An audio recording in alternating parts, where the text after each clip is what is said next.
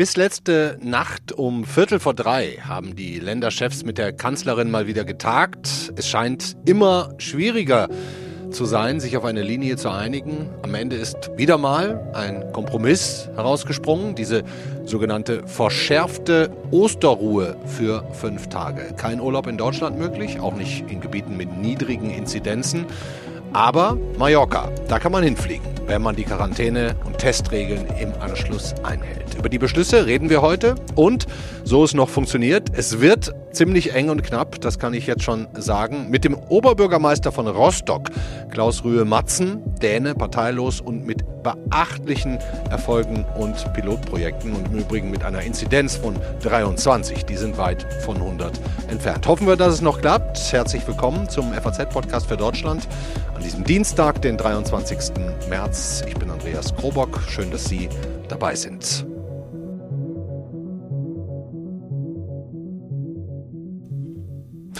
Eigentlich wollten wir heute mit dem positiven Beispiel anfangen, dem Rostocker Oberbürgermeister Klaus Rühe Matzen.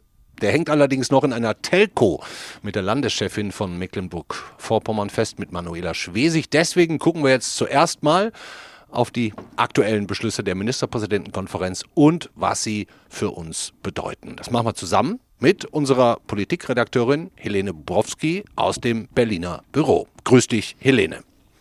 Hallo. Helene, da ist eine Menge Zündstoff drin in den Beschlüssen. Der größte Aufreger sicher das Verbot für deutsche Hotels zu öffnen in den Osterferien, auch in Gebieten mit niedriger Inzidenz. Aber nach Mallorca darf ich fliegen, wenn ich will. Nicht ins einsame Ferienhäuschen an der Müritz fahren.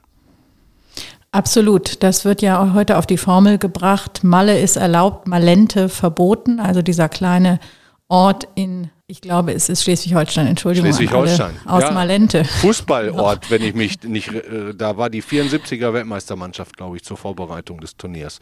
Daher kennt man äh, Genau, ja, das weiß ich jetzt nicht, aber wenn du es sagst, wird das sicherlich so sein. Ähm, also tatsächlich ist es so, dass es keine Lockerungen für den innerdeutschen Urlaub geben soll. Das heißt, nicht mal mit dem Wohnwagen, das stand ja in, in Rede, das hatten mehrere norddeutsche Bundesländer gefordert, hm. ähm, darf man unterwegs sein. Aber dadurch, dass Mallorca kein Risikogebiet mehr ist, darf man dorthin fliegen in den Osterferien. Und das ist natürlich verständlich, dass das beim Bürger tatsächlich nicht mehr ankommt. Und das war den Ministerpräsidenten gestern Abend durchaus bewusst.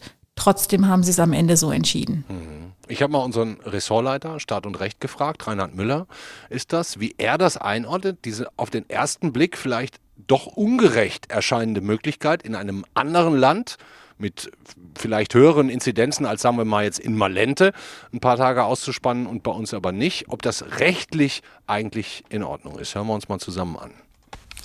Reisefreiheit, das Wort hat einen fast magischen Klang.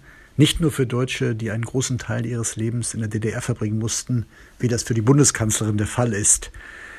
Jedenfalls muss der Gesetzgeber bei jeder Maßnahme, auch eben bei jeder Beschränkung der Bewegungsfreiheit darauf achten, dass die Maßnahme geeignet ist, das Infektionsgeschehen einzudämmen und auch, dass der Gleichheitssatz beachtet wird. Und viele stellen sich natürlich die Frage, warum darf ich nach Mallorca fliegen, aber nicht an die Ostsee, um dort eine Ferienwohnung zu mieten. Und der Gesetzgeber muss in der Tat darauf achten, dass er wesentlich Gleiches gleich behandelt. Auch wenn man hier sagen kann, dass Auslandsreisen noch andere Implikationen beinhalten. So verzwickt ist die Lage nicht. Rechtliche Regeln können auch geändert werden. Insofern ist hier Fingerspitzengefüge verlangt, aber vor allen Dingen auch eine plausible Begründung, eine nachvollziehbare Begründung. Was nutzt es, wenn ich die Leute weiter einsperre? Was bringt es, wenn ich ihnen etwas Reisefreiheit zugestehe? Helene, ähm, Mallorca statt Ostsee, sagt er jetzt gerade. Ähm, wie soll man es schaffen, sich über diese Ungleichheiten nicht zu ärgern? Ich meine, du hast gesagt, ne, der, der, den Ministern war das durchaus präsent. Wie verkaufen die uns das jetzt? Naja, die Frage ist ja, was folgt daraus, wenn man sagt, das ist eine Ungleichbehandlung. Die eine Option wäre gewesen, es wurde auch gestern diskutiert, machen wir jetzt, platt gesagt, auch Mallorca dicht für die Deutschen. Also verlangen wir etwa entweder ein Reiseverbot nach Mallorca oder eine Quarantänepflicht nach der Rückkehr, was natürlich einen Urlaub dort deutlich unattraktiver macht. Mhm. Dagegen spricht schlicht, dass die Einstufung als Risikogebiet oder als Virusvariantengebiet keine politische Entscheidung ist, sondern das ist eine Entscheidung des Robert Koch Instituts, die ganz strikt auf den Zahlen basiert. Die Alternative war, und auch das wurde gestern diskutiert, machen wir stattdessen äh, ähm, also eröffnen wir Malente und andere Ferienorte, Usedom, Sylt, für mit niedrigen Inzidenzen, Touristen. Ne? Genau. Mit niedrigen Inzidenzen öffnet man das für Touristen. Das war ja eine Forderung gewesen von Schleswig-Holstein ähm, und ähm, Mecklenburg-Vorpommern, aber auch Niedersachsen und Sachsen-Anhalt, die gesagt haben, also zu Ostern müssen die Leute doch reisen können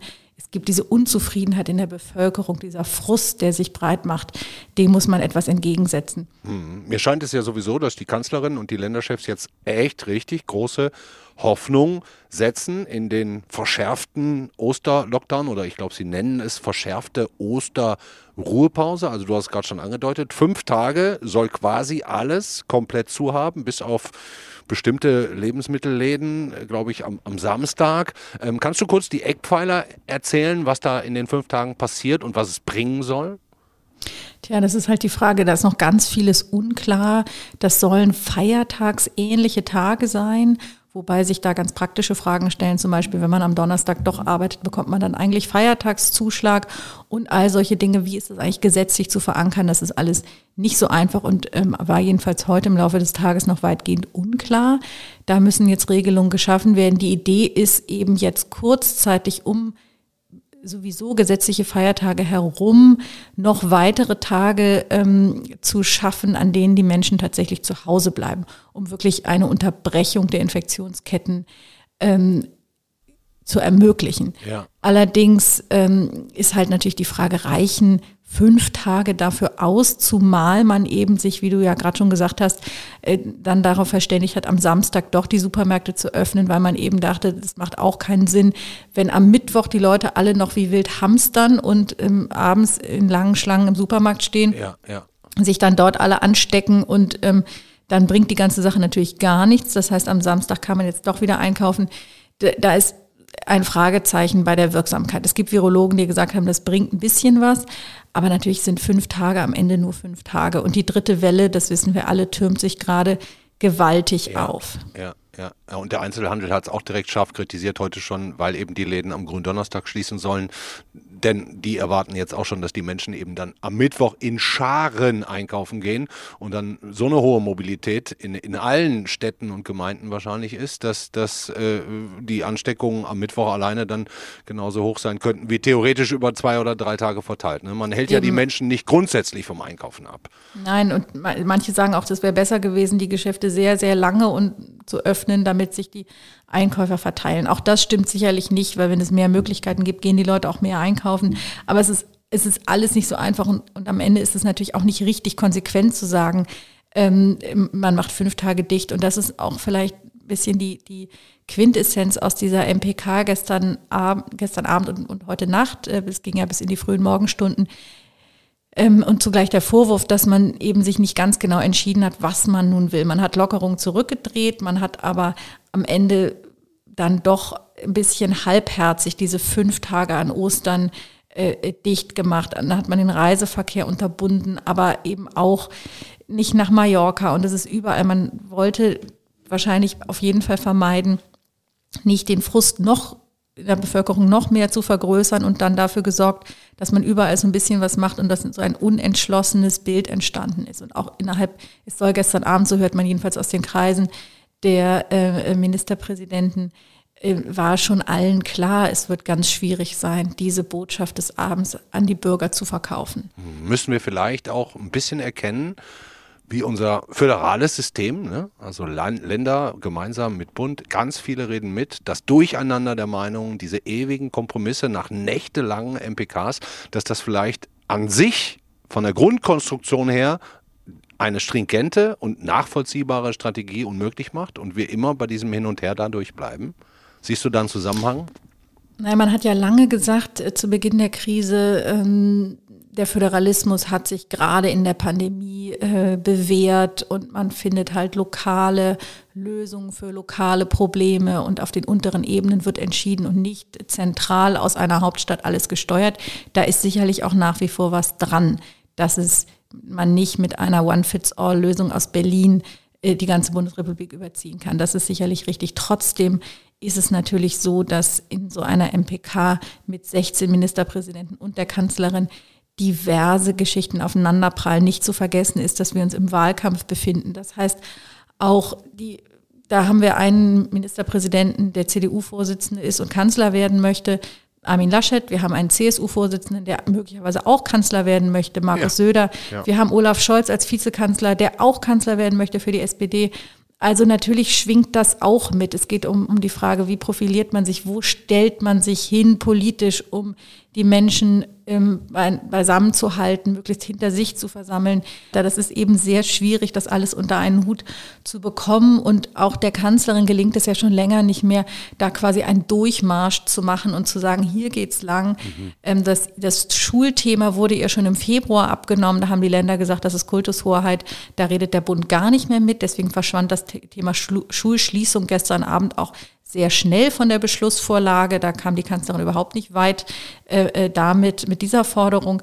Also es ist eben auch ein, ein Hin und Her und das Bild, das die Bundesregierung abgibt. Also dass man, äh, ich habe es ja verfolgt, ab 18 Uhr äh, im, auf der Bundesregierungsseite die ja. Nachricht sieht, in, in, Kürze beginnt die Pressekonferenz und es dauert noch geschlagene neun Stunden, bis sie tatsächlich beginnt, ist natürlich auch nicht das Bild einer handlungsfähigen Regierung in der Krise, wie der Bürger sich das wünscht. Ja. ja also das ist sicherlich auch ein großes kommunikatives Problem. Ja, ich meine, Markus Söder hat gesagt, das Team Vorsicht hat gesiegt. Äh, die Bundeskanzlerin gehört ganz sicher zum Team Vorsicht. Jetzt haben wir so ein bisschen Vorsicht, so eine Art Fünf-Tages-Vorsichts in der Hoffnung, dass das jetzt die dritte Welle, die ja relativ kräftig ist, tatsächlich, ich weiß nicht, was Sie sich wünschen, dass es vielleicht ein bisschen abgeschwächt wird. Ne? Mehr kann man ja nicht wünschen von fünf Tagen.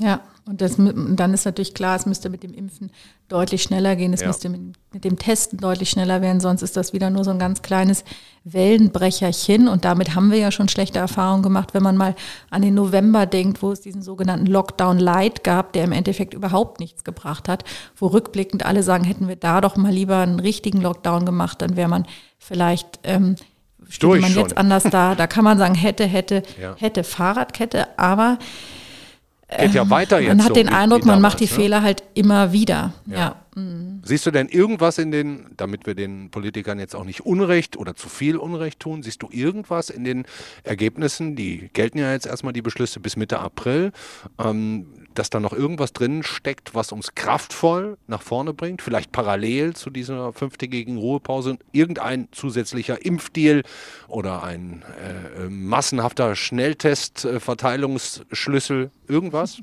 Positives? Also die beiden Begriffe ähm, Testen und Impfen tauchen auf, aber darum ging es gestern nicht schwerpunktmäßig. Ähm, ich, ich glaube, so bitter es klingt, muss man sagen, es ist doch äh, immerhin ein Erfolg, dass man sich am Ende geeinigt hat. Also ich glaube, eine oh wirklich wirklich verheerende Botschaft wäre es gewesen, wenn das ohne Beschlüsse gestern auseinandergegangen wäre.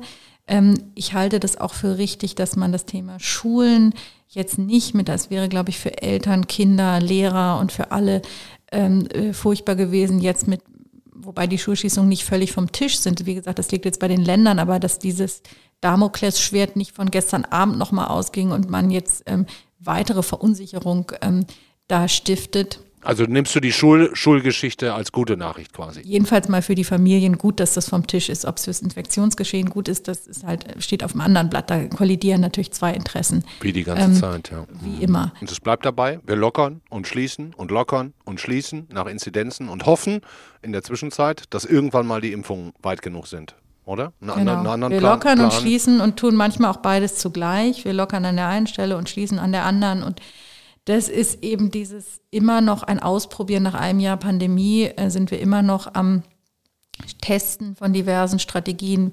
Es gibt immer noch vieles, das wir nicht genau wissen, wo sich eigentlich wer, äh, da gibt es ja immer wieder Studien, aber so ganz wissen wir auch nicht, wer sich eigentlich wo, wie, wodurch infiziert.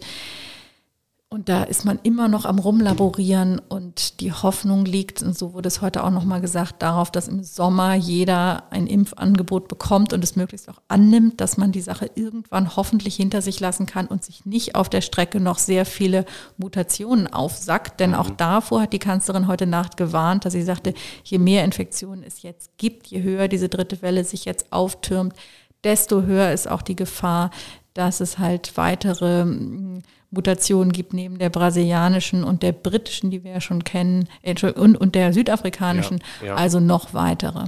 Also wir erstarren in Angst vor dem Virus, anstatt es aktiv zu bekämpfen. Naja, gut. Das tun wir ja auch. Also jeder, glaube ich, oder viele, viele Menschen versuchen das durch ihr eigenes Verhalten. Die Politik, das will ich denen überhaupt nicht absprechen, dass das absolut auch ein Bemühen ist, es ist nur leider, und das hat auch viele Faktoren, bisher ähm, nicht durchweg erfolgreich. Und wo wir am Anfang dachten, wir sind so gut durch die Krise gekommen, kommen wir eben immer wieder zu dem Punkt, so richtig gut stehen wir nicht da. Und wo wir am Anfang immer gesagt haben, die Menschen sind so entschlossen und so diszipliniert, auch das ist eben nicht mehr der Fall, sondern die Wut wächst, die Unzufriedenheit mit dem Krisenmanagement der Bundesregierung wächst.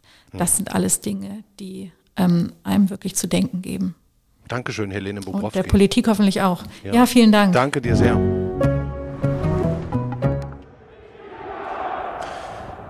Sie hören Gesänge aus dem Fußballstadion des Drittligisten Hansa Rostock. Eigentlich wollte ich heute mit genau diesen Tönen in das Interview gehen mit dem Oberbürgermeister von Rostock, Klaus Rühe-Matzen, denn diese Aufnahmen aus dem Stadion, die sind nicht aus dem Archiv, sondern vom vergangenen Wochenende. 777 Zuschauer, Rostock ein Pilotprojekt. Und genau darüber, ich sagte es, wollten wir mit Klaus Rühe-Matzen, dem ähm, parteilosen Dänen, dem Oberbürgermeister, sprechen. Jetzt hat dieses Gespräch tatsächlich nicht geklappt muss mich dafür bei Ihnen entschuldigen. Bin selber ein bisschen enttäuscht.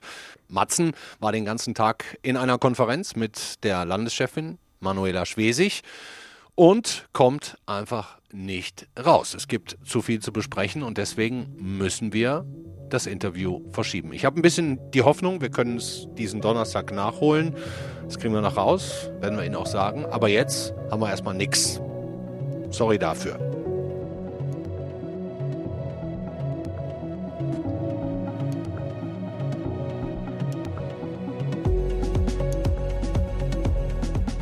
Das war es dann also schon für heute. Bisschen kürzere Sendung, schade. Das Interview hätte ich gerne mitgenommen. Sie bestimmt auch. Es hätte Sie interessiert.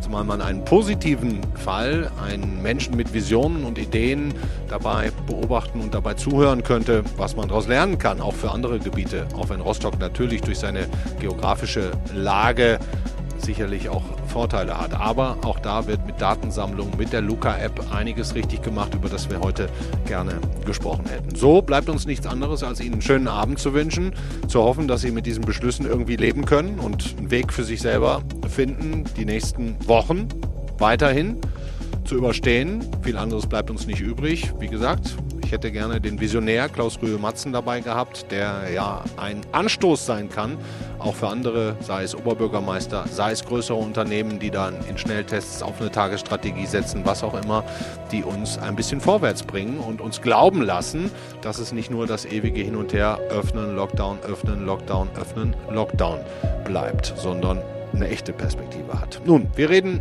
auf jeden Fall weiter. Wir bleiben dran. Bleiben. Ich bin ein bisschen enttäuscht für heute, dass das Interview nicht geklappt hat. Ich hoffe, Sie nicht ganz so. Ich verspreche, wir holen das nach und wünsche Ihnen einen schönen Abend. Morgen ist die Kollegin Angelika Fey mit einem anderen Thema. Auch spannend. Da geht es um Non-Fungible Tokens. Schon mal gehört? Eine neue digitale Goldgrube. Manche sprechen schon vom dritten Internet. Da geht es dann weiter. Freue mich schon drauf. Also schönen Abend.